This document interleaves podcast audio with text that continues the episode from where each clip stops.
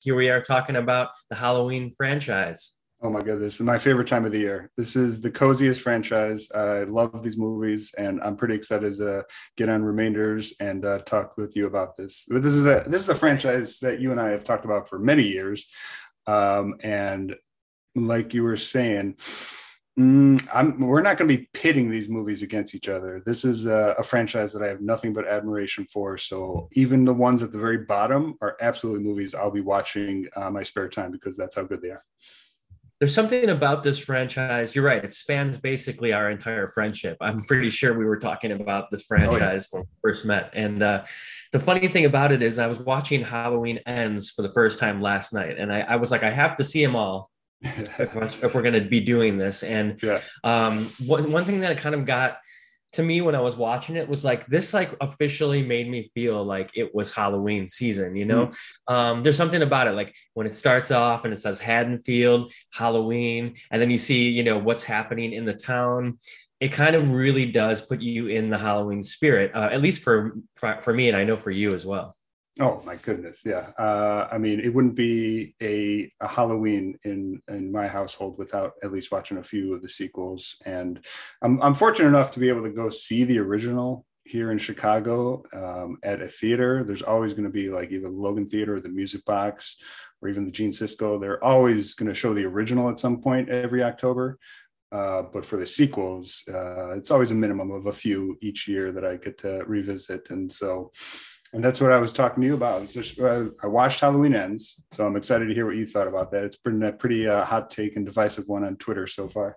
Um, but I was watching that and just uh, and then revisiting a few scenes from other ones, and I was like, "What? We, definitely need to uh, show our rankings because that's been pretty popular on Twitter and everywhere on social media. Everybody kind of sharing like what sequels that they like the most, uh, which ones they flipping hate. That's what's kind of great about this uh, franchise is it it seems to um, unnecessarily uh, create a lot of anger from its fans, which I think is fun to hear, but at the same time, it's uh, I get disappointed because there's a lot of hate on some sequels that I absolutely love.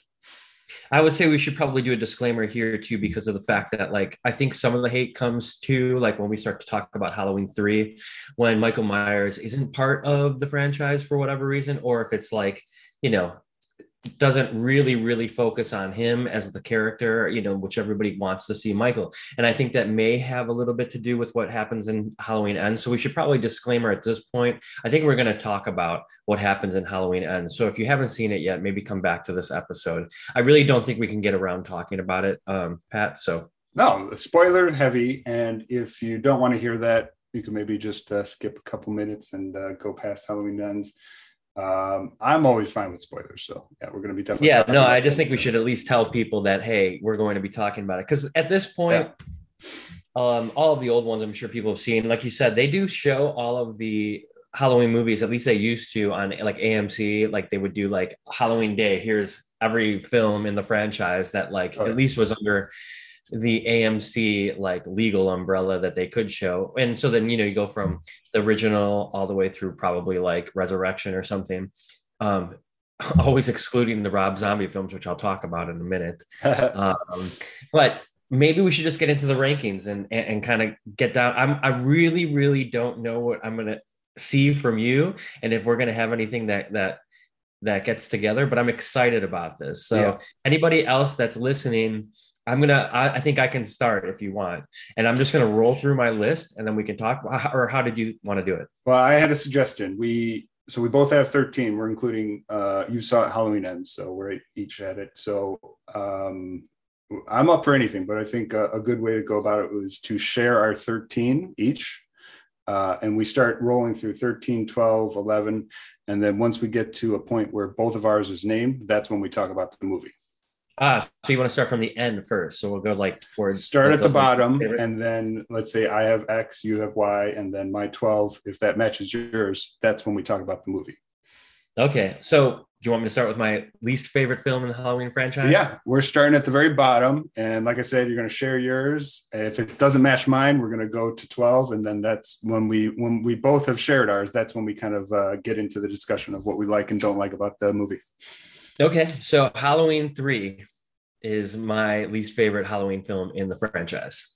All right. So mine is, and this is a popular one at the bottom Resurrection. Hmm. I guess you're not a fan of Busta Rhymes, huh? we'll get into it. Number 12. Okay. Halloween 5, The Revenge of Michael Myers. Oh, mine, mine's going to be coming up later than for that one. Mine, number 12, Halloween Kills. Mm, okay. I, I actually had, okay, we'll talk about that in a little bit. Yeah. Uh, then Halloween 4, Re- Return of Michael Myers. I feel like 4 and 5 are almost kind of like a film that belong together. So that's why I have that yeah. in that spot.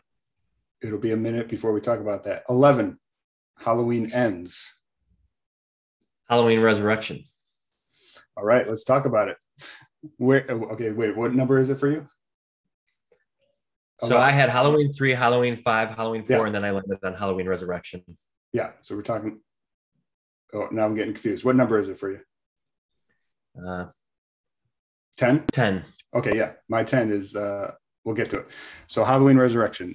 Busta Rhymes. Um, this is the one that seems to be at the bottom for a lot of people. And it is the bottom for myself. It's it's the one that feels the least like a Halloween movie for me. Uh, I don't know. I, so I think I believe that the time period of this is 2002, and Tyra Banks is in it as well. And there is like Thomas Ian Nicholas is in it, who I actually got to know a little bit here and became friendly with, and I like that. So you know, it's the age of American pies and things like that. We're trying to put yourself in the time period when this was put out, 2002. Um, it comes after H2O, if I believe, which is um, an excellent film in my opinion. So, uh, you know, you're following up something that was kind of like really coming back to the story of the original with Resurrection, and it does showcase Jamie Lee Curtis at the very beginning, and something happens to her in the beginning, which a spoiler alert. Michael Myers kills her and she dies, and that's how it starts off. So it kind of like puts you already in like we're not going down that road of Laurie Strode here, but Michael's still around. And it does have a lot to do with like technology, which I feel like when horror films start to like dabble into technology and things like yeah. that, like the internet, it really does open up like kind of a bad like bed to lie in. And for whatever reason, I, I don't have this as, as zero. It's not my favorite by any means, but I do love just like in any franchise like this, the campiness of things like Busta Rhymes and those kind of things. Like, you know, and and and I so I I, I don't have it at the very end. Um, but what are your thoughts? Yeah, I mean, so as I said, disclaimer: every movie on this list I happily watch. So even though I have Resurrection at the very bottom, I will happily put on Resurrection and enjoy some parts of it uh, trick or treat motherfucker is, and then a roundhouse, and then the roundhouse kick to the face, kicking Michael Myers out of the window. This, it, it, the thing is that should make it the best Halloween movie, but it also kind of makes it the worst. So, like I said, it's it's a little give or take with that one. So, I mean, it yeah. was, it is like the direct sequel to H2O, which I have uh, coming up later. Uh, and yeah, the the killing of Laurie Jamie Lee Curtis at the very beginning I remember feeling uh, feeling so uh, unearned. I don't know. It was just like uh, it almost like felt like tagged at the uh, at the end, even though they put it at the beginning. Um, like they tagged it post production, just be like, "Hey, this movie is was where he finally kills Laurie Strode." Um, so that didn't really do much for me. Uh, it was very. Uh, it's in like the post. What was it? Two thousand two. It's still in that post like Scream era where everything for like 10 years after Scream in 96 was trying to like at least be somewhat like Scream with like you said the technology, kind of the the realistic dialogue and the the meta aspects of it. And it just didn't it's the only Halloween movie out of all 13 of them that really, even though Michael Myers is in it, he's killing people. It just the tone of it definitely doesn't do much for me. So, but like I said, gotcha. Happily watch it though. So, yeah, yeah, yeah, for sure. Okay, I like that. All right, so then yeah. we go to our number nine uh? Well, my my ten. Uh, you said you're nine or you're ten. My ten was Halloween two. Okay, like the original Halloween two. The original Halloween two. That's John two. Carpenter script. All right, so we're no, close. You, we're close on that. Nice. All right, you're number nine. Halloween Kills. All right, that was my number twelve. Uh, this movie is bonkers. what do you got for this? Too one? much. It's too much. Yeah. It's too, too, too much. Um, it's interesting Yeah, to think about That's a, it now. that's a perfect way to put it. It- yeah. it's it's it's honestly it's okay to think about it uh, now that I've seen Halloween ends and like me trying to wrap my head around like why it was the way it was. I feel like this this trilogy, let's say, of these newer Halloweens, Halloween, Halloween kills, and Halloween ends. I really feel like they're they're focusing on the community, which is Haddonfield, and those, and that's why I think Halloween Kills is very much like the town coming after Michael, and it's just a, yeah, it is bonkers. That's a great way to say it. I mean, Yeah. your thoughts on you're it's pretty low in the list overall for you. So It is, and and when I say bonkers, I usually use bonkers in a uh, loving way. Uh, I have Yeah. one coming up. I have I have a movie that's very high on my list that I will describe as bonkers, and I mean that in the best possible way. This one, as you said, it's just it tries too much. I love I love everything that they were trying to do with it. Uh, this is David Gordon Green's uh, second in his trilogy. Um, this is the one that came out just a couple years ago. Um, ha- I mean, a, like a a quarter of the movie is like set in 1978. So they go back in 1978 Hmm, when the original movie is playing, and they show like the cops who are not like uh, the main cops working with Lewis. They show them like, oh, well, you got this Michael Myers killer on the loose. What are we going to do? And it shows like some interactions that uh, add CGI Donald Donald Pleasence. yeah, yeah, yeah, right, right. And and so that I liked where it was going with that, and then the hospital stuff with Loomis, uh, basically attacking him. Um, if I'm remembering that right, uh, yeah, they definitely just tried to do too much. And even though I liked where all of it was trying to go, like it just it felt like a hot mess. And I don't know. That's I the agree. thing with with both ends and kills. I feel like uh, they're going to age well because the- Okay, the, interesting. the expectations and, and and that's that's another thing I just wanted to say about this entire franchise. Every single sequel was hated upon release, Sure. like in terms of critically and kind of fan base. Nobody was really happy with any of these sequels. Like all the beloved sequels, like a lot of people put four and five like really high up. Um, but the reaction to these movies uh, were not that great uh, at, at time of release, and so like it's over time and rewatching them, they yeah, all they they all get better. Every single Halloween movie really gets better with age as you watch more of it and you kind of understand what kind of uh, direction that one was going. So that's Sure. uh, so that's why I'm giving. Uh, that's why I'm kind of looking forward to the future in terms of watching the the second two David Gordon Greens, and uh, I think they'll probably age well because of of what they do. And I Uh, haven't, well yeah.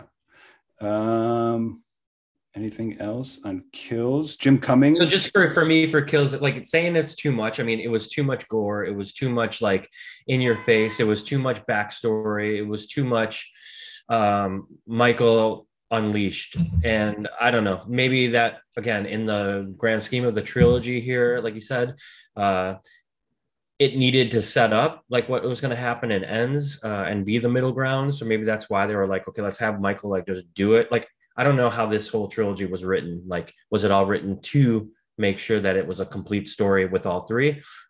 If it was, I think that it's trying to do that. To be like, kind of like Lord of the Rings. With, when you watch the Two Towers, it's like fight sequences and war, and like you know all the the direness of um, things aren't getting better, and so that the last movie can kind of be like some sort of like um jubilee of like happiness in a way. Not that the Yeah, Halloween yeah. franchise is ever going to be a jubilee of happiness, but you get what I mean. Like it's it's like you know they're going to come to some sort of um uh well ending. So that's the point of this newest one in the franchise. So that's that's it for me. I think that Halloween Kills was trying to be you know bridging the gap between the two and uh the the, the bookend, you know, the beginning and the end of this series.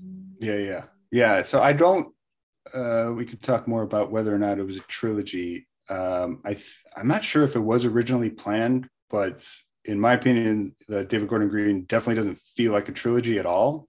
Like if I watch all three of them, like it's pretty incoherent. But if I watch each one separately, uh, there's a lot more for me to like in each each one because I feel like there was stuff because 2018 hit so big at the box office that they probably maybe added more than they were originally planning. I don't know. Like I said, I, I forget if it was originally a, a, um, a, trilogy, and then COVID probably fucked production shit up in terms of um, when the scheduling was for each one and how they. I mean, it did. I remember it was yeah. delayed to come out too. So you know.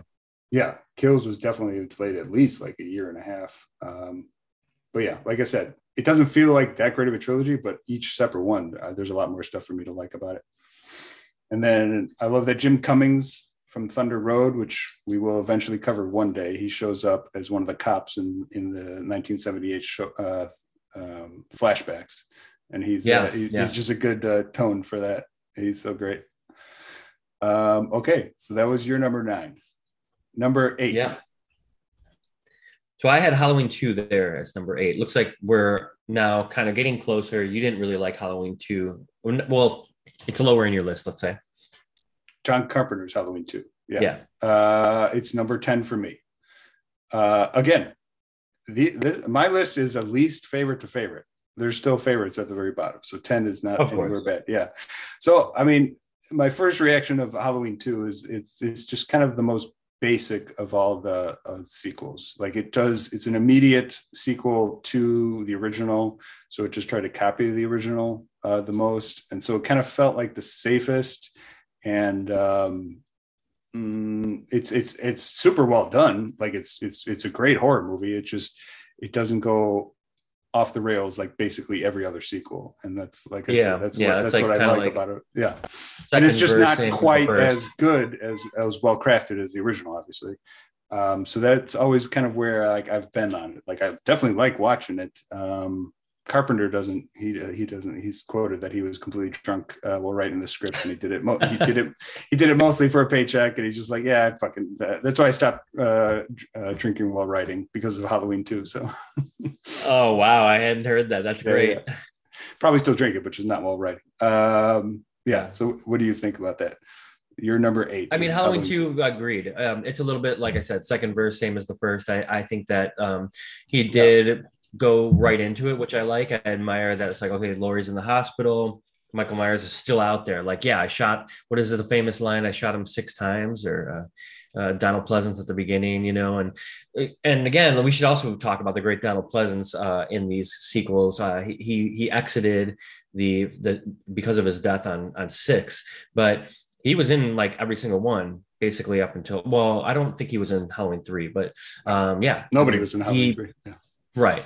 And and so like for me, I love Donald Pleasence. Like he's great. Obviously, Loomis, uh, Sam Sam Loomis from Psycho, using the name. Then obviously going into the Scream, Wes Craven uses uh, um, Loomis again for uh, Billy Loomis. Uh, oh, yeah. You know, I love that. Like sometimes these guys like all pay each other respect, and um, Donald Pleasence is a great character actor that I'm glad we can talk about. Uh, 007 franchise as well but here in in Halloween 2, there's some great moments like that. Donald Pleasence, you know, like going going off the deep end, going crazy, hunting them down, and you know he's still in Haddonfield and killing people. So yeah, enjoyable, but nothing really new being introduced. It's just kind of like here's the second one, and yeah, you know, exactly the same thing. and so that's why that's both why I like it and why it's probably just not as high as the other ones. So, yeah. um, to yeah, yeah. I mean, that's basically all I have to say on that one. Um, number seven. So seven for me is Halloween from 2018. Wait, I'm sorry. I didn't say my eight. oh. Uh, my number eight. Rob Zombie's Halloween one. Okay. Which you have not said. So we're going to talk about that later. All right. Now we can say seven. Okay. Halloween from 2018. All right. 2018 for you? I have not said that one yet. My number seven, Halloween three. Your okay. number 13. We've talked about that. That was uh, my last, my least favorite. So this, yeah, this, the ranking really doesn't matter where it is on this one because it's such like an independent movie. Uh, not in, well, I mean, kind of independent movie, but just like individual separate horror movie that has no relation to the Michael Myers story, at least. Even though, well, they, I think they try to, I think they try to like, eh, you know, eventually, like in six six six and stuff like that, try to like tie some of it back in. Yeah. yeah. they try. Yeah, but with astrology just, like, and different things like that. yeah, it was just un- unfairly dismissed because it didn't have Michael Myers at the time. But if it was just released as like a horror movie without naming it Halloween at all, like they just called it this movie, Season of the Witch, um, people would have loved it immediately. Uh, but and rightfully I, so, people like it now because it's it, it's become a cult classic. People realize it's it's part of the Halloween series. It just doesn't have Michael Myers, and it's an awesome horror movie on its own. And yeah, I would say like I think it also like uh, led way to things like um, Stranger Things and different stuff like that. Like sort of oh, like yeah. the tech, like the music and everything is so so synth. Um, and I think like Stranger Things must have like studied a movie like this a lot to um, pull things to bring into like their universe, which is obviously very popular. So you're right. Over time, this movie has aged pretty well. Um, I do have it as three because we're talking about Halloween, and if you're talking about a Halloween movie, it's got to have Michael Myers for me. So yeah. I put it at the end. I don't think it's a terrible movie, but as far as the Halloween films ranked, it, it belongs at the bottom for me because it doesn't have Michael Myers in it. Yeah, I mean, like I said, I think it's it really doesn't matter where you put uh, Halloween three. Um, it's its own thing, and you know, it is what it is. Tom Atkins right. fucking rules. I love him. Uh, you know, a Carpenter staple. You know, um, uh, he would have fit in the thing, but he was in the fog. Uh, so essential for so many '80s films. So always cool. love to see him. Um, all right, so that was my number seven. Your number six. Halloween ends. All right. Let's talk. That's so pretty, that's pretty high for you. I love it. Uh, 11. Yeah. I had it at 11. I'm excited to hear your reaction because, like I said at the beginning, this movie has become so fucking divisive. People are, are going bananas on the way this movie is rolled out. So, what are your um, thoughts? Well, I'm not going to comment on anything that the internet is saying because uh, I haven't looked at any of that. Um, I don't like to really like let that fog my yeah. opinion on movies. Um, but I will say that this movie for me was really enjoyable. Nice. I enjoyed it from start to finish. Um, I feel like this movie is going to age well, like you talked about before. I really yeah. feel like they've got something that they're introducing here. It's called Halloween Ends for like a reason. And can you hear this uh, helicopter that's like literally hovering over my place? Sorry. Maybe oh, we'll wait for this. Oh, maybe a tiny bit. It's good vibe setting. These things that like uh there's a hospital nearby so like they just like um, kind of like shake the uh, foundation. Anyway going back to halloween ends um, i watched it last night first time first hot take i loved it. Um, i think that it's got so much that i didn't expect after seeing halloween kills.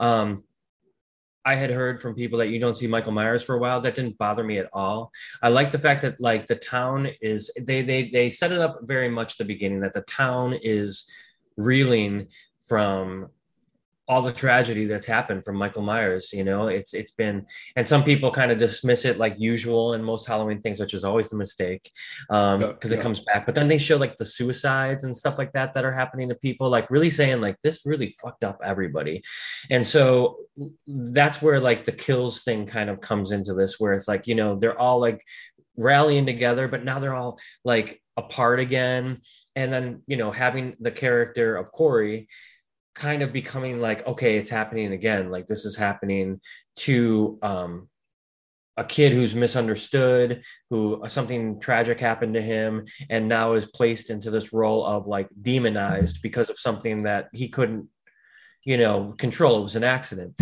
And laurie and laurie's granddaughter and the way that they are mixed into it is really interesting. Like laurie wanting to help him and kind of having that connection to him but then also seeing eventually like that this Corey character is evil and that he's gotten that way. And they've even had talks with the people uh, in the town, like, yeah, he was a really good kid, but now he's gotten to this place of madness that I don't even see that Corey that we recognize. And of course, he's being bullied and all of the things that happen, right?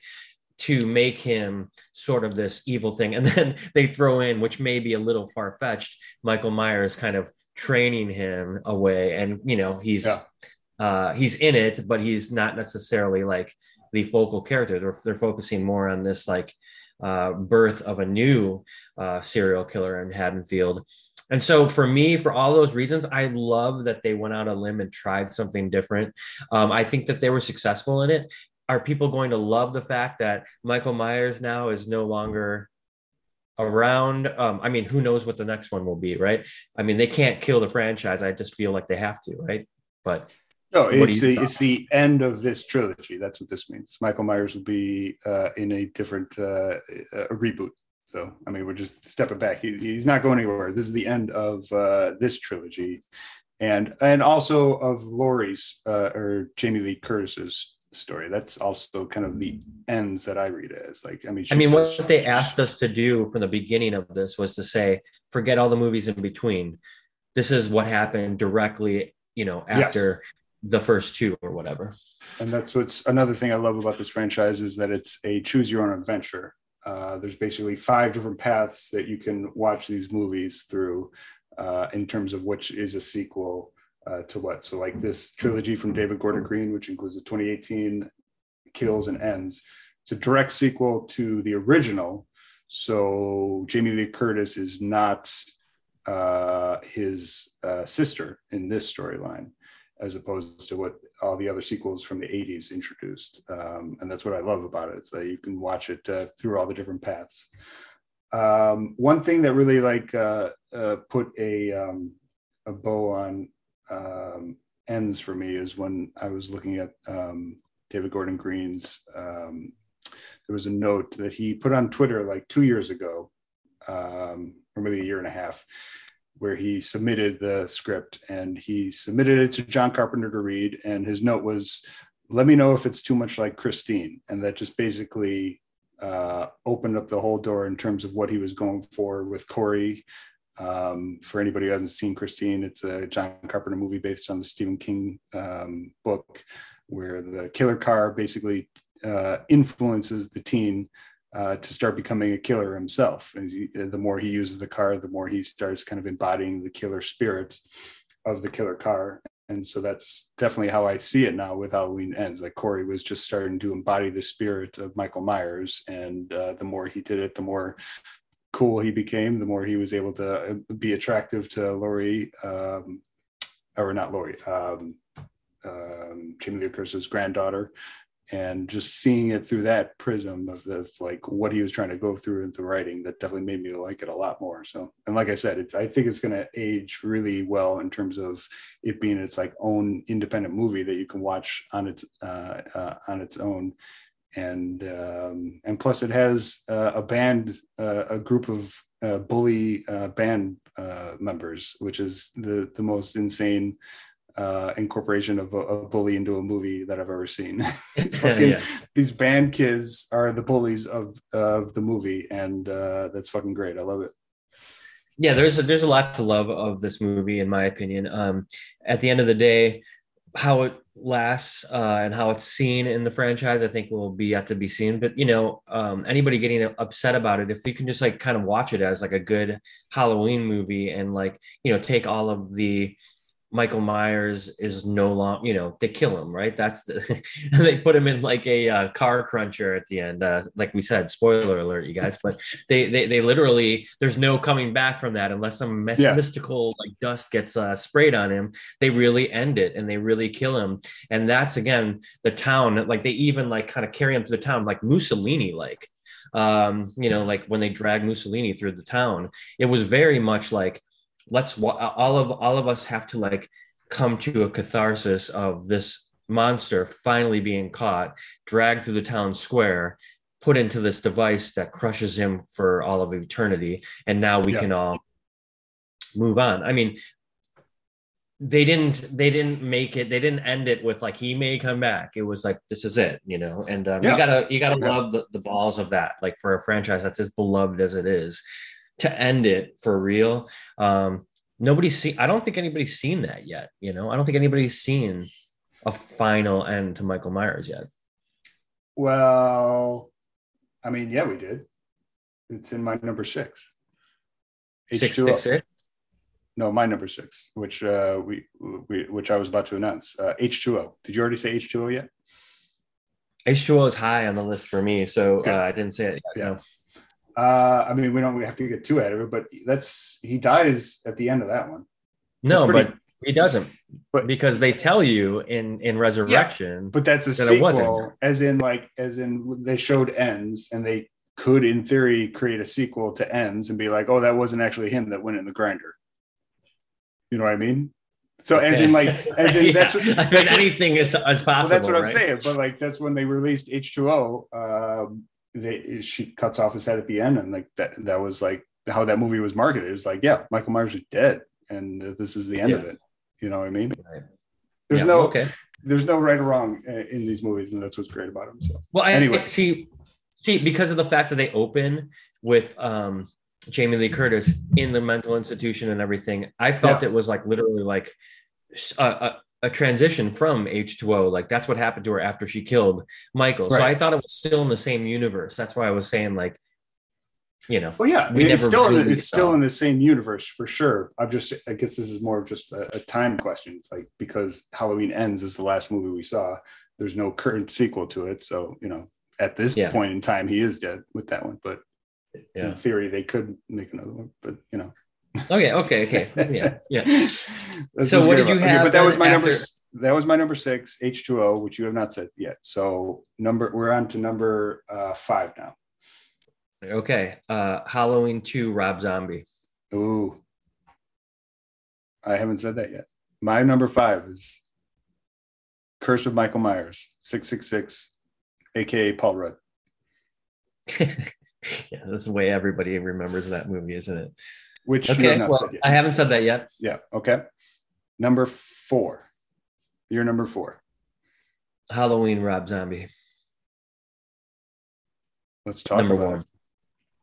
wait I fucking love this Yeah, movie. I okay, can't believe uh I love this movie. I love what Rob Zombie's done with it. I will say that I wanted to love the Munsters from Rob Zombie and I didn't. Um, except it was visually beautiful and it was awesome. And like it- Nice. the campiness, I applaud him for, but I just couldn't get through it. Um, and I was so excited for the Munsters remake. And I'm not like a huge, huge, huge Rob Zombie fan. I don't really love, you know, House of a Thousand Corpses. I don't really love Three from Hell. I don't really love all of the films that he's made. But I Mm. have to say, Halloween and Halloween 2, he did an amazing job. I've been saying that year after year after year. And I feel like people are finally coming around to it a little bit. But even my friend Lindsay, we talk every year and she's like, they're the worst movies in the franchise. And I'm really animated about it. Like he he he he did something different with it where he went into talking about Michael's past. And I think that's where some people kind of like are like, no, there should be no reason why Michael Myers is the way he is. Like he is just like pure evil. Yeah. That's how it was. That's what the scary part about it is. I just think he he I needed that backstory and I liked it. Um, he's still pure evil, but it, this Rob, how, Rob Zombie does such a great job of really exploring like the uh, brutality of Michael Myers, and I think Yeah. one and two really do that. I think two, when you get into it, we can talk later when we match up on that. But that that has a little bit more of like a psychological uh, aspect of it. Um, but Halloween, the original remake of Rob Zombie, he also brings back uh, Danielle, who um, was from four and five, who I love. Um, Danielle Harris, yeah. she's great in it. Billy Bibbit from um, uh, Cuckoo's Nest. I forget the act. Uh, Brad. Uh, Dorf. forget his Brad. I mean, he's great in it. Yep. Yep. Uh, it feels so like 70s, like in a way, but like new. And just like every time Michael is on screen, it's like, holy shit, like the energy of it is so big. Right. Um, yeah. and it's like it's not holding anything back with that. It's like this guy is brute force and he's coming and you're not getting away. Um, your thoughts on Halloween, Rob Zombie? Uh, yeah, to touch on your last point, um, it feels big. It both feels big, like um, uh, emotionally, the movie, and but then also just physically, like he's like a hulking presence in this movie. Like, and that's what um, I'm a little bit more high on uh, Rob Zombie in general as a director than you are. I think he's a pretty mediocre to uh, not great director, but he is uh, he does have a vision uh, that he is able to get on to screen with that with every single one of his movies. Every single one of his movies has images that have stuck with me. Like I could still uh, see like images from a couple of movies movies that I've only seen once. That like uh, once I saw them, like they were just like imprinted on my brain. Like like I said, you know, mediocre filmmaker, but like he was able to translate what he saw in his head onto the screen, at least in some parts. And I think this is definitely um, present in both Halloween uh, one and two of his, like uh, the images of Michael being like carted out, like walking out of the uh, uh, through the mental institution, like in shackles. Like like those images are like are tattooed on my mind because of how cool they look and just how much it like just showing that these is this this hulking presence. Um, but yeah, no, I mean, I think it's a super under appreciated uh, movie. Um, I think I sent you like just this meme just showing how at the time, again, like I said, every Halloween sequel is is usually met with like ambivalence at the time of release, but then over time grows with appreciation. And I think his movies are getting a lot of uh, attention now uh, with the last three coming out, um, just because they try to do their own thing you know that was the complaint about it at the time like showing that his backstory uh, and showing that he, there was like an actual person to begin with. That's what that's the main thing that people were complaining about at the time and and now that's something that people are like yeah that's a, he tried to do his own thing with those two movies and and that's what makes them unique and definitely worth uh, watching. Yeah. Um yeah i mean the violence is pretty brutal. He doesn't really stab people. He just like punches people while holding a knife and then just punches through their body while he just happens to be holding a knife. So, um, yeah. You know, uh, yeah, like I said, the brutality of it is on on display. Right. If these, if this last um, Halloween, Halloween kills, and Halloween ends, if this last one was about the townspeople and the community of Haddonfield, I really feel very much like Rob Zombies were about Michael Myers and the and the sheer force and brutality of this killer. Yeah, no, I, I love it so much. Wait, that was your number four. Four. That was my number eight. But as you can tell, you haven't. I haven't said Halloween too, so we'll get to that later. All right, so that was your number four. My number four uh, is Halloween four. Four for four. The Return gotcha. of Michael Myers, which you've already said. What was that? Your number? Eleven. That was your eleven. All right. So this so, one uh, yeah, you can go for it. No, I was going to say is like four and five are lower in my list here because of the fact that I do feel like they're, they're sort of like bundled together. Yeah. This one is like yeah. a little bit more ca- that campy, and I think you're this is where you're going to add the bonkers stuff into it because this is a little bit more campy. Four and five are a little more yeah. campy. There, there are like some pretty serious stuff, especially with like I said, the, the Danielle. I forget uh, her name and the the character's name in it, the little girl they really do a good job of like adding her and like i think you know showing like how uh, like a younger kid is affected by michael myers and um but there's like so much 80s campiness around it the bumbling detectives that are in it like um you know like it, it almost feels like killer clowns from outer space like campy in yeah, those yeah, moments. So they're lower on the list for that because i just don't feel like there, there's some and his mask is kind of like wonky in it for me. Like it's like a, like like bright white kind of like um I don't know. Like the hair is really weird. It's not my favorite version of Michael Myers. So anyway, that's why it's lower on the list. Your, your thoughts? Yeah, no. Um, it is. It's a lot of the stuff that you're saying is kind of the reason why it's it's one of the most revered sequels out there. Like I think a lot of people put number four as one of their favorite sequels. It's a pretty popular one.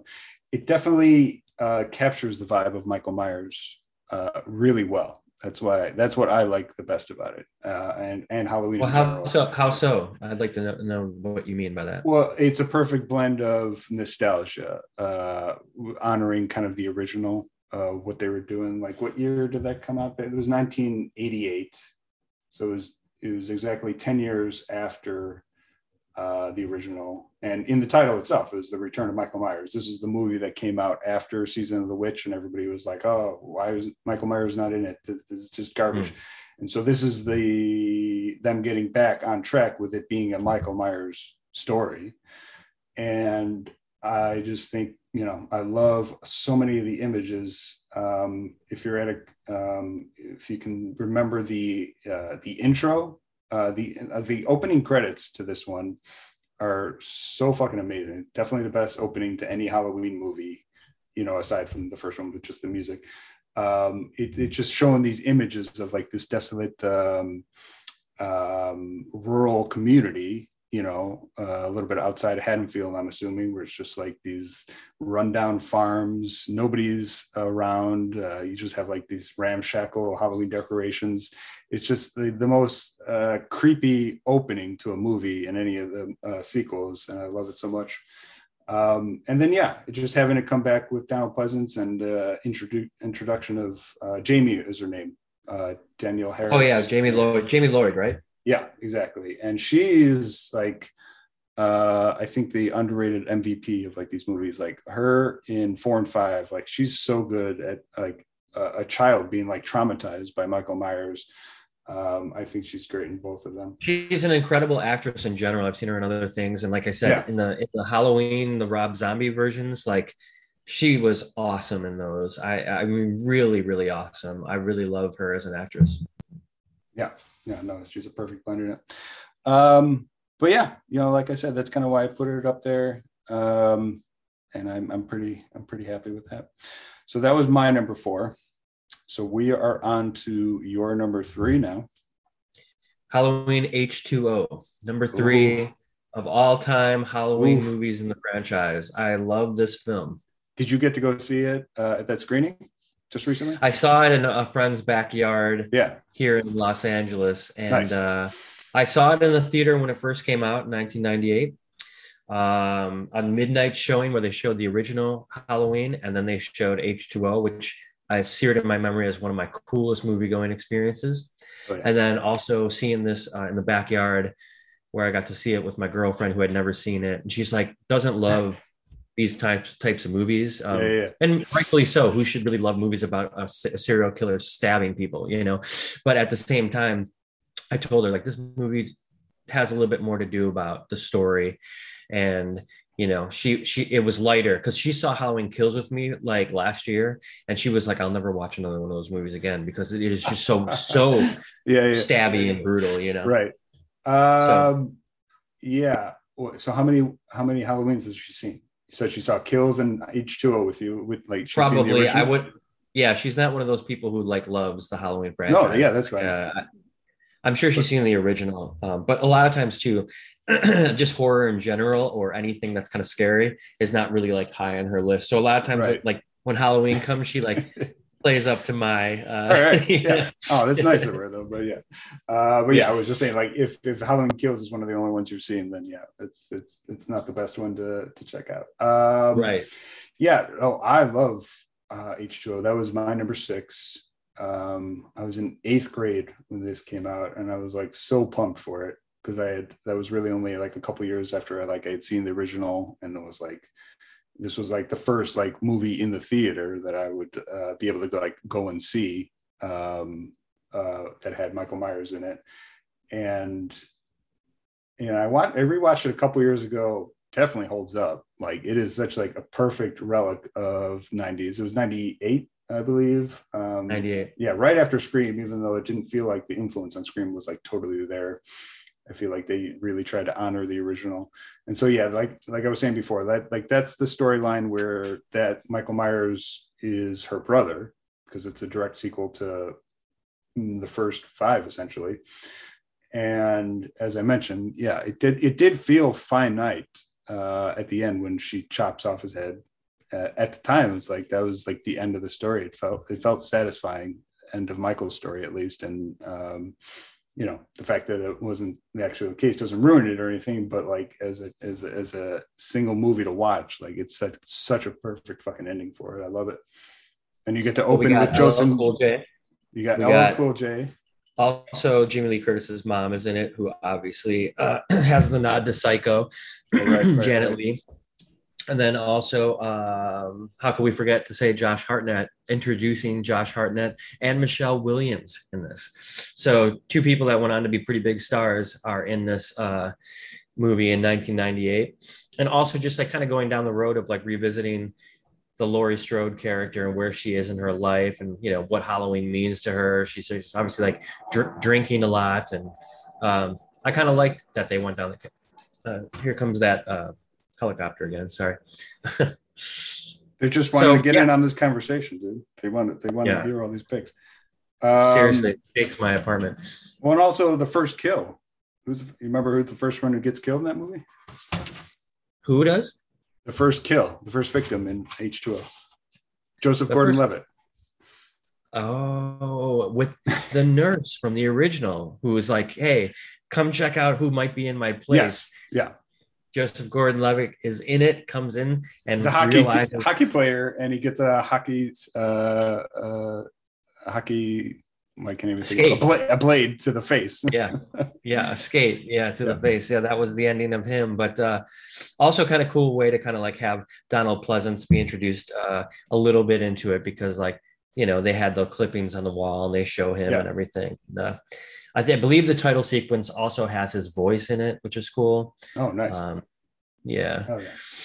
Okay, so H2O, we both love kicks ass. It was number three for me. That was your number three. My number three, Halloween 2018. Damn. Okay, let's talk about it. Why? Remind me of, of where you placed that one. You had. Uh, I have that. Yep. Yeah, that's number three for me. Uh, this one came out in 2018, and I was very excited for it. Uh, David Gordon Green is a director I've enjoyed. He's made a, a good amount of indie films. He did Pineapple Express. Uh, very odd choice to direct uh, a horror movie in general, especially such like a huge uh, reboot. And I think Halloween 18 in 2018 hits the absolute perfect blend of of new and nostalgia. Um, I think it, it is pretty expertly directed. I think it's the best, aside from the original. Obviously, everything we say right now is caveat um, the original because uh, that's just how it is. Uh, I think it's the best directed of all uh, the sequels in terms of just like straightforward uh, narrative and, and, introducing Michael as a, a, character to continue his story. And um, I love the ending essentially. It, it, it, really is up there with um, h2o in terms of the, the temporary demise of michael myers that, that entire end scene of the three generation of women um, fighting Michael at the house and him uh, burning in the basement. Uh, I think it's just the most perfect uh, ending for any of these movies that can come out. And I was just so pleasantly surprised with it. I had such a great time watching it. I visited it again last year and still holds up. Um, like I said, I think this one came out and it was uh, so well received. It's it is one of the few movies that actually got decent uh, reviews uh, compared to all the other sequels, and that obviously made like a lot of money. And so I think they kind of adjusted that and and kind of pushed through kills and ends in a way that maybe they didn't quite have to, at least in the trilogy format. Because like I said, this movie just stands alone, and I could just watch it in any um, format in terms of like a reboot, a remake, whatever you want to call it. Like, I think it's just uh, great. Great. Yeah, I, I, I did love it too. It was um kind of in the middle of my list. Uh, yeah. But um, one of my favorite things about it too is like you know I always love a good booby trap movie, right? Like you know, yeah, yeah. Finding out that Laurie Strode is kind of like got this protection around her placed, you know, to eh, just in case, and then you're gonna get to see all the trap doors and things that happen throughout. That's always interesting, That adds to like a nice element of this film for me. Um, yeah, Hell yeah. No, yeah. I mean, uh, Jamie Lee Curtis's character, like as the way they bring her back after 40 years. Because uh, again, like I said, this is the 2018 is a direct sequel to the original. So in this storyline, she was just a babysitter who was attacked 40 years before, and then now Michael Myers gets out, and for whatever reason, he's still stalking her. So has nothing right. to do with the, with their uh, being siblings or anything, and just how she became kind of like that. Um, also talk about a little bit of a hermit. So we should also talk about, by the way, um, yeah, sorry.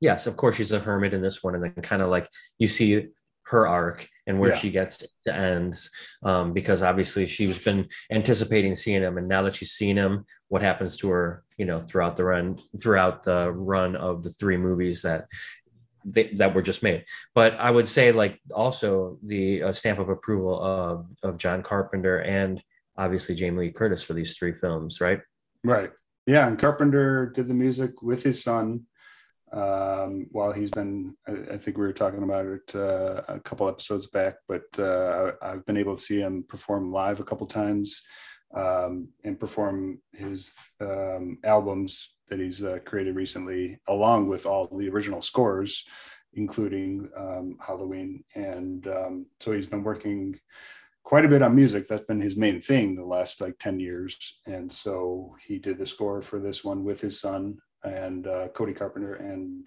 it's just like a perfect uh, like handoff. It's that's kind of how I saw it. So, yeah, yep. Yeah. All right. So we're on to number two. Number two. What do you got? Halloween 666, Curse of Michael Myers, number two Ooh, for me. Fuck yes. Love it. That is my number five. So good. Uh, all right, what do you got? So this one, uh, just really quick, I want to say this one I was always late to. I remember vividly you always uh, talking this one up at Suncoast, and this was like one of the last sequels that I had ever seen. Uh, for whatever reason, I don't think they played it on TV very much. So what, for whatever reason, I just didn't see it too much growing up, and I saw it uh, for the first time, maybe like ten years ago, and um, blew my mind away. It was, it, it's great. So yeah, what, what, what, made what makes it what made it so great for you instantly? Because like I said, you've well, been talking about forever. I think like what you said, like everything you want to see in the Halloween movies, you know, it kind of like tried to tie in a lot of what was happening in the universe. Um, and again, even a little bit of like the Halloween three uh, storyline, and it kind of like you know this like uh, secret society that like is controlling Michael. And then there's just like he comes back to Haddonfield, and in Haddonfield, it's just like the perfect Halloween setting, perfect Halloween town. You got the old house that people are like, you know, living yeah. in now, and the, the the abusive dad, you know, who's like such a dick, and you just love like they like the characterization of these people. It's like it's not even. It's just kind of like fun. Even that like knowing like you're like, I can't wait till this like abusive dad gets killed, and then he gets killed in the right. best possible way. Yeah, yeah. And um, you know that the, those kind of things it's like stupid little petty stuff like the story is just the story it doesn't need to be great it just needs to be like michael myers is coming back and like here's these people they got the radio dj who's just like completely fun and like you know you can't wait to see how he meets his demise um and then of course paul rudd does add this like little bit of like okay here we're seeing tommy doyle again and what has happened to tommy doyle like since the original he's now right. a grown-up and how does he connect it also with donald pleasence in his last role here uh, in the in the franchise before he passed away who kind of like just is like I know Michael's coming back someday and you know gets to be part of this as well. Um, I just think it's really well done and fits in there number two because it's always also in my life been something I have like paraded around and saying like people you got to see this film and so I always like have like a love for it um that's that's my hot take on the uh the number 2 in the Halloween films ranked yeah that's the thing it I feel like that was a hot take when we were working at Suncoast but it, yeah. as, as, time goes on, that's that's not a hot take at all because you were right the entire time. So uh, I, th- I, I feel like people have finally come around uh, to that one for sure. And it was always kind of like, although I feel like a lot of people will still maybe dismiss it uh, because of Paul Rudd. They're just like, oh, Paul Rudd was in a, a, horror movie. It's just it just is what it is. But like, so this was. Well, it's it kind was, of like what I'm sorry. for I just want to say it's kind of like what I said earlier to you about like when I started uh, Halloween ends. It's like immediately putting you in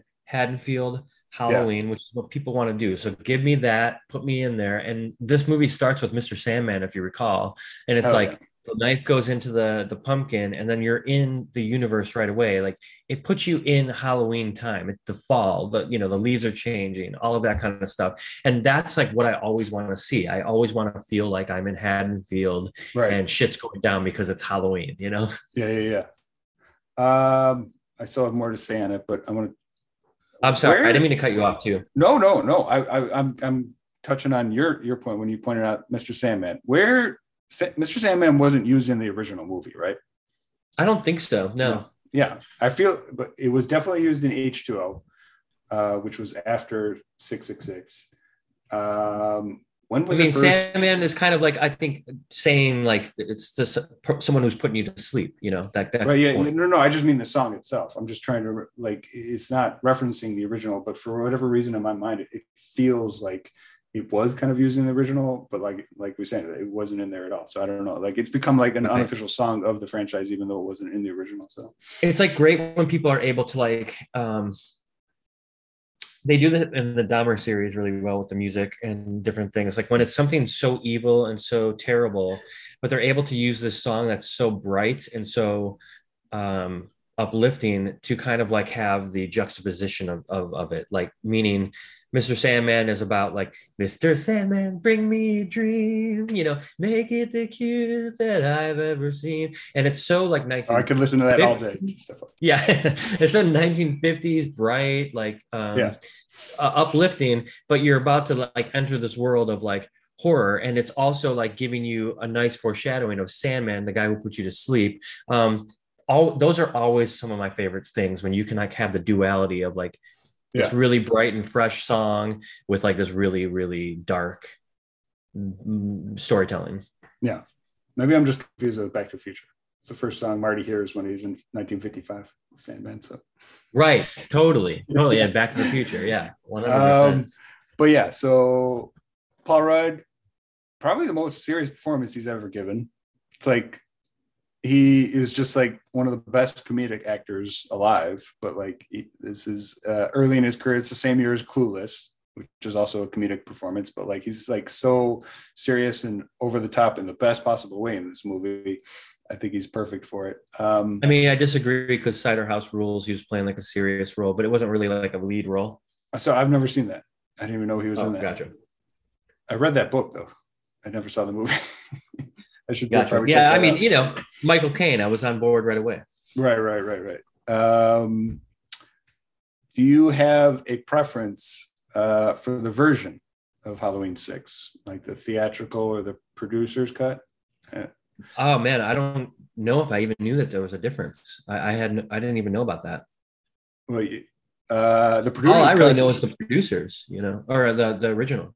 Well, so you might be uh, watching.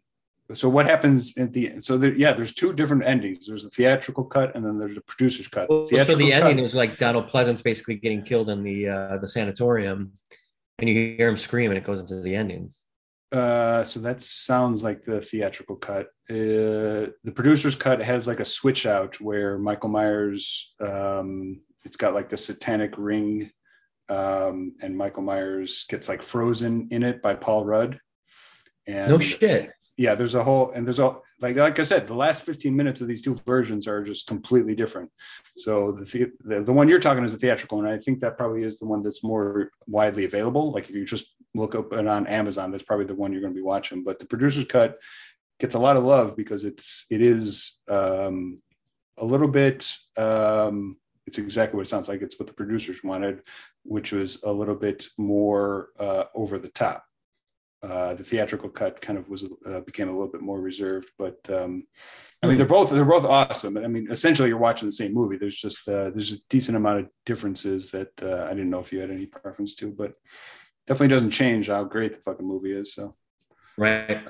Um, but yeah, like I said, that was a, a late find for me. It was probably the last sequel that I ever saw, and um, I'll just say this with the, with the, with producers cuts and stuff like that. Sometimes that's a cash grab for me. Like, okay, see like the new footage you didn't see. Um, so I don't know. In the Halloween series, I would think that that would be more of a cash grab, just because these films are kind of like they know people right. just want to see Michael Myers and is there going to be more kills or something like that? And so right. in the mind of the consumer, they might be like, yeah, I got to go spend my money to get that producer's cut. While you have a movie like Cinema Paradiso and they do the director's cut. And I'm like, don't fucking ruin the movie. Like, I don't think that's a cash grab at all. But like, I, have never even seen the director's cut because I don't want to know that movie in any other format than what it is because it's perfect in my opinion. No, anyway. not 99 out of 100 times. Uh, it's not usually uh, worth pursuing seeing an alternate cut unless there's dramatic uh, changes or if like the movie was like seriously compromised and then like kind of like, like touch of evil where like you know you have a full with the dvd version of it orson welles' full page of notes basically basically scathing yeah. notes saying right, like you right, fucked right. up my movie how dare you and then years later they tried to like make it to his like specifications because it's orson welles you know right, what i mean right. Uh, I mean, as, as we're talking like alternate cuts, it's not officially a director's cut, but Alien Three um, from David Fincher. It was his first um, studio movie um, that got completely taken away from him. Like he's disowned it. Like he he he just was uh, he definitely doesn't consider it his own movie because they cut it up so much. But there is a an assembly cut uh, that is widely available where it's not his movie, but it does put in all the stuff that he tried to get in into the film, which covers a lot more themes um, on religion and whatnot. And it's a crazy different movie, so much better uh, with all the additional really? stuff than the theatrical cut that everybody saw. Remind me, three Winona Ryder, is that right? No, no, definitely not. That's number four. Uh, three is the one where Sigourney's on the she crash lands on the planet, the prison planet, uh, with a lot of uh, Pete Postlethwaite's in it, Charles S. Dutton. Dutton. Oh yeah, yeah, yeah. It's a very dour, like very somber uh, movie. It's like uh, very bleak. Uh, it's definitely not over the top like aliens or anything. Uh, it's just a single alien, and it, like I said, it covers a lot of uh, themes like religion and redemption, and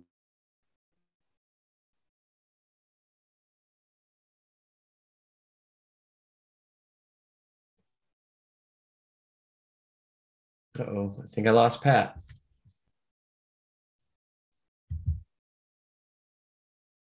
All that stuff is fleshed out so much more with all the stuff that David Fincher tried to get in, but they cut. Gotcha. Uh, you either you in real back? time. Yeah, I lost you for a second, but uh, then it caught up with it. I don't know. It was weird. okay, can you hear me? All right your now? point came through, but like your your your video was paused. Whatever. All good. Okay. Sorry about that, listeners. We're back. uh, but yes, Halloween. The two the, the two cuts for six six six, both worth your time. Um, but yeah, so that was your number two, right? Yeah. So my number two, which we can talk about now, Rob Zombie Halloween two. All right, let me hear your first. This is this uh, is my yeah. This is my hot take. This is this is my favorite sequel um, of all the Halloween movies, and as we've mentioned, have been kind of leading up to it. You probably guess the crazier the movie, the more I like it because this movie is batshit uh, bonkers. Um, I love everything that uh, Zombie started with, like his uh, his first movie, but then moved into with the Halloween two. Laurie is basically suffering from PTSD. Michael is a homeless drifter uh, going around and just, uh, like I said, just impaling people with a knife rather than actually stabbing them. And I love how this is basically a surrealist film with all the images of uh, Sheri Moon walking around with the white horse. I think it just it sets the tone for what a crazy Michael Myers story. Uh, I mean, is. probably what people hated, but I love that stuff too. That's precisely right. It's it, it, everything. Every every time I watch a video or or hear somebody talk about like all the stuff they hate about Halloween 2, I'm like, that's the reason why it's one of my favorites. Um, but it is so well directed um, for Rob Zombie, I should say. That's a caveat. Uh, yeah, you've definitely stated that he's not the greatest director of all yeah, time. That's but he's a great artist, though, which is you know oh, even yeah. harder. So, um, and and yeah, like the images of Michael in this are great. Um, so this is another one, as we were just talking about with um, six where there is two different versions the theatrical and then the director's cut they're not crazy different but the ending of this one is is pretty different the last five minutes and it definitely uh, the director's cut is what puts it over the top for me um, to refresh your memory i mean the original uh, the theatrical cut just ends with laurie stabbing michael and then coming out and um, basically just standing in front of the cops and that's almost the end of it. Whereas the director's cut, Michael comes out, you actually see his mask come off. He's got this giant beard and his long hair, and it's just like it's it takes you back. It takes uh it takes you aback every time you see it because you're actually seeing Michael Myers' face. And he tries to attack Loomis, and then they shoot him, and then they shoot Laurie, who's actually starting to become uh, Michael Myers. Like you can the the connection that has been like kind of there throughout the entire movie is made, and then they cut to this uh, uh, musical montage of of a cover of Love Hurts, and it, it and it shows Laurie um, in the mental hospital seeing the the white horse with Sheri Moon Zombie, and it, it's like I said, it's just it's it's such a perfect uh, capper to the craziest sequel uh, in this entire franchise. It's very a la Psycho too. You know, like yeah, yeah, yeah. just yeah, standing there, not really doing much, not very, you know, pretty stoic. Well, she just starts uh, smiling when she sees the white horse, and because she's like fully embodying like this uh this evil possession, essentially. Right. Yeah. Um, of her brother. I love this film. I love what he did with it. I love that you know he also explores Loomis's like unraveling into like Hollywood kind of um stardom because of like who he was and he, you know gets to talk he's like completely obsessed with it still yeah but he's yeah. using it for his own advantage and um, he gets called out on it all the time but he's sort of like now like the celebrity type figure i like that he went there with with loomis yeah. you know like I, he's such a prick um, in this movie it's i love it yeah. such a prick and you love him kind of in the first one which is an interesting reversal because he does you see empathy. that he really yeah you definitely think that he wants to help michael in the first one and in the second one it's like whoa he it's like a 180 almost um and I, I, Again, I think they kind of uh, it seems contradictory, but I think they can exist. I mean, that's like they were like 30 years apart, 20, 30 years apart. And I totally believe that he had empathy for Michael in the first one and was trying to help. And then, you know, well, I couldn't do that, but I might as well make some money on the book tour. So, right, right. yeah. Um, love that. I love the fact that like it's Sheri Moon too in those um things because like his mom dying in the first one, you know, by suicide because she just couldn't fucking handle it. Um, comes back in sort of this like role where there he's also talking about like what that means that connection of his mother and like the only person that really she she kept on trying but then like realized there's nothing I could do. That obviously yeah. is something he's trying to say affected Michael you know and why he became who he became. Right. Yeah. I'm we're definitely going to put a link uh, to Love Hurts in the show notes because uh, if you haven't seen it uh, it's a wild it's a wild take for a movie to end with. And if you have seen it it's a good song to revisit again, especially. And again, great yeah. music choice, you know. Yeah, it's a callback uh, to the first one, and that's what uh, his mother was dancing to at the club. So, right. Um, yeah, I don't know. Like I said, I feel like this his movies are uh, getting more appreciation than they've ever got now, just with time, and then with um, people uh, having their own reactions to the new trilogy because um, that happens with everything. Every time you get a new reiteration of something, you kind of look back to what was before, and you realize that maybe there was a little bit more. It's uh, hard for it. people to. It's hard for people to um, detach themselves from what they want out right. of franchise. Yeah. You know, because it, it, they love the original so much and rightfully so i have a feeling we're going to talk about our number one here and it's going to be the original and um, i didn't think that was going to be a surprise for anybody this list is not this is not climactic there's there's there's only one answer for every, yeah, every, yeah. and, and that's the thing is that once that movie is made and it's such a classic like what it what it becomes after that is kind of up to generations. And people are watching these films wanting every time to get exactly what they got out of the first one and it's never going to happen which is why halloween ends for me was such a great film because you know they tried something really drastically different and also gave us something new um, in a franchise that like is so beloved.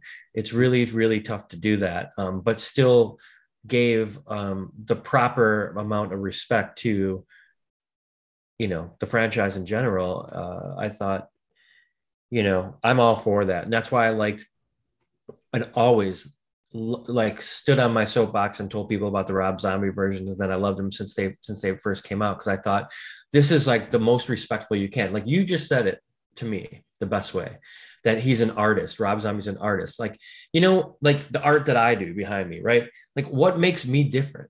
There's a lot of people that paint, there's a lot of people that do music.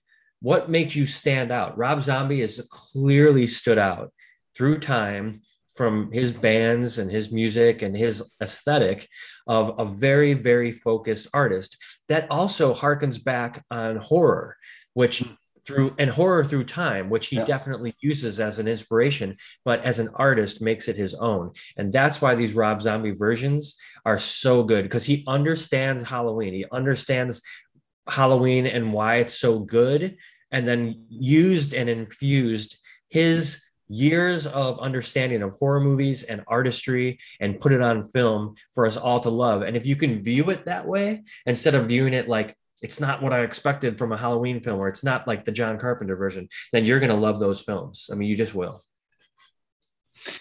And top that, man. That, that perfectly sums it up. Yeah, like I was saying, like Rob Zombie, he has images in his mind, and although the direction isn't always there, he always manages to get them on screen. And I mean, to be honest, that's got to be one of the hardest parts of filmmaking or any type of uh, creation is just just getting what you see, hear, or uh, think in your mind out to somebody else to see and and and, and listen to and, and view. And I think he nails it. I mean, like I said, especially number two, so great. Yeah. So number one film in the Halloween franchise. Uh, not surprisingly for both of us, it looks like John Carpenter's Halloween. Yeah it's not even like there isn't really even a, a question. I mean, I, I'm open to everybody's list. Uh, you put any movie anywhere except for you know, the first one goes on top. That's the only one that uh, if, so why, if, you, if you don't have that, if you don't have that, then your list might be invalid. But like, forget um, about the fact that this movie inspired all the movies we just talked about, right? I mean, that would be have... that would be. Oh, I was going to say. I mean, that would be the reason for potentially not putting it at number one, but I don't know. I mean, Carpenter is is one of the first directors that I fell in love with um, at a young age, and this was um, it was really the one-two combo of seeing Halloween and The Thing when I was like maybe ten, and uh, just being blown away by both of them. Um, I'm sure we'll talk about The Thing and some other date, uh, but Halloween was just like the most perfect summation of what um, minimalism can do in terms of fear because like everything about this movie is just like uh, you're seeing michael but at the same time you're uh, he's a um, he's a presence throughout but you never quite know where he is who he is and what he represents. And it's just like so perfectly captured throughout the original. And then you put on top of the fact that it's a fucking killer score uh, still one of the best scores of all time and it understands horror in a way that no other movie does and that's because john carpenter was obsessed with horror and other genres but especially horror and he was able to translate that with uh, his early work. Well said and i know that you love john carpenter more than anybody that i've ever met um, which is also awesome like that you can kind of like know his amount of work and reference it and still be like yeah, it comes down to like the guy just is a unique artist, just like uh, Rob Zombie was. I don't think John Carpenter really loved the Rob Zombie versions and stuff like that. Um, from what I remember hearing, that he he kind of was like those were garbage, but you can't deny that. Yeah, well, and you can't deny that both yeah. people. Well, you can't deny that both people are original artists. Like I was saying earlier, John Carpenter yeah. did yeah. to do something brand new, and also to just kind of piggyback on what you said, because that's exactly what I would say. You know, the score like is so dark and it's Halloween the way you want to see it. You know, you got these high school kids and babysitters and like all the perfect mix of like the night, the the the perfect hell night that's about to ensue. But to me, and you know, sanitariums, um, uh, nur- nurses and doctors like trying to figure out what's going on with this guy, wreaking havoc um, and never let him out. He's he's pure evil. You know, you get to see what he does at the beginning, which is killing his sister, which is about as diabolical an opening for a horror movie that you could, you know, uh, and also just the idea that in the end you don't know what happens to him either. He's like, it's all, it's like, whoa, this guy didn't there's no finish. Like he's out there still you know? And he just like terrorized this whole town. So there's really nothing at the end that makes you feel like good about what you just saw. It makes you think this evil is out there and it could come back at any time which again led way to all these sequels that we talked about you know? The the first one does so much brand new stuff and on no budget of course which like any great director, Scorsese's, some of their best movies were done when they were just like, I want to make something great, unique, cool. I don't have any money, but I'll find a way to do it. And that's another reason why this movie wins, if you ask me. No, yeah, I mean, you're definitely uh, nailing it with the uh, ending. All the other um, moments that I was saying, like the ending of Michael Myers, like in terms of ending his his death. The the ending of this film, um, when it after um, Loomis shoots him, and then you see his body's gone, and then it cuts to all the different scenes that you saw, or the placements like you saw throughout the movie, like the the the closet, uh, the uh, living room, all the places where Michael Myers was attacking um, people, especially Laurie. And so just and without moving the camera, just showing those places, but then you hear uh, the Michael Myers breathing over that. So it's like that just sums it up right there. It's like he's just this living presence that's going to be around every, any corner, uh, and you see it completely with showing those scenes while hearing him breathe, and and then and just cuts to just credits. witnessed yeah, and you just witnessed those those those um like you're right i don't think i've ever seen it done that way uh, until that movie you just witnessed the horror that was in those rooms so your mind is going back there without doing anything but showing the place the location of where the car the carnage happened with that you know underneath like breathing just thinking like holy shit and it's Yeah. so so relatable to people because it's like your house your you know Yeah, yeah. where your safety is like where you're always safe and you're just seeing these scenes that are so relatable to you as an audience member and you just saw like the most horrific thing happen in them it's it's frightening on a whole nother level without even showing michael myers or anything else happening like it, beautiful ending to a fantastic horror movie I mean that's that's a huge reason what you're saying is like why like in the 70s like we take for granted now but like in the 70s uh seeing a horror movie set in the suburbs was like that just didn't happen. Was the, uh, there was no like the entire point of the suburbs was to feel safe. So the idea of uh, Michael Myers being a serial killer in these in this safe suburban uh, area uh, that, that's uh, part of the reason why it threw so many people off at the time in a good way and probably was uh, i mean obviously in the 80s too. I'm sorry pat No, no, yeah, that's what I'm saying. Like in, at the end of the '70s, this is uh, what it kind of introduced that, and then uh, goes full forth and force. right like now all of a sudden freddy krueger can get you in your dreams which is another safe space for you right yeah, and then all of a sudden you got you Know, i can't go to camp anymore because uh jason's gonna come get me you know and like i or space. i'm like no- nowhere safe in any of these places that are supposed to be like safe havens as a kid and it's terrifying the 80s yeah. were a great time for horror you know oh my god! I mean, that's that's why we're doing this right now because we couldn't get uh, couldn't don't have uh, uh, uh, enough to say about it. So love it.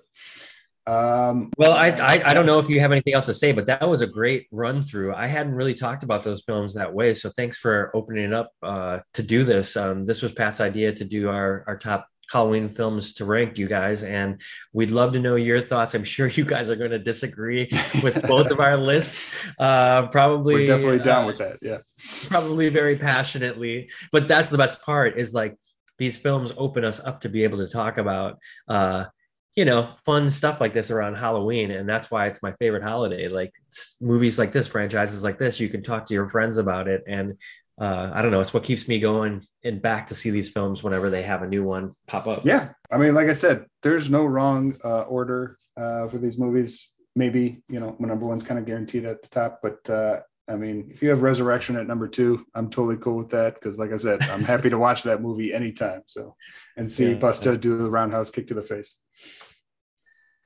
All right. Well, I'm going to uh, say goodbye, and and we're going to follow up with another episode uh, right after this. But I wanted to just say thanks, Pat, and thanks to the audience for listening. Have the happiest Halloween, you guys, and um, be safe. But also share with us your favorite Halloween movies.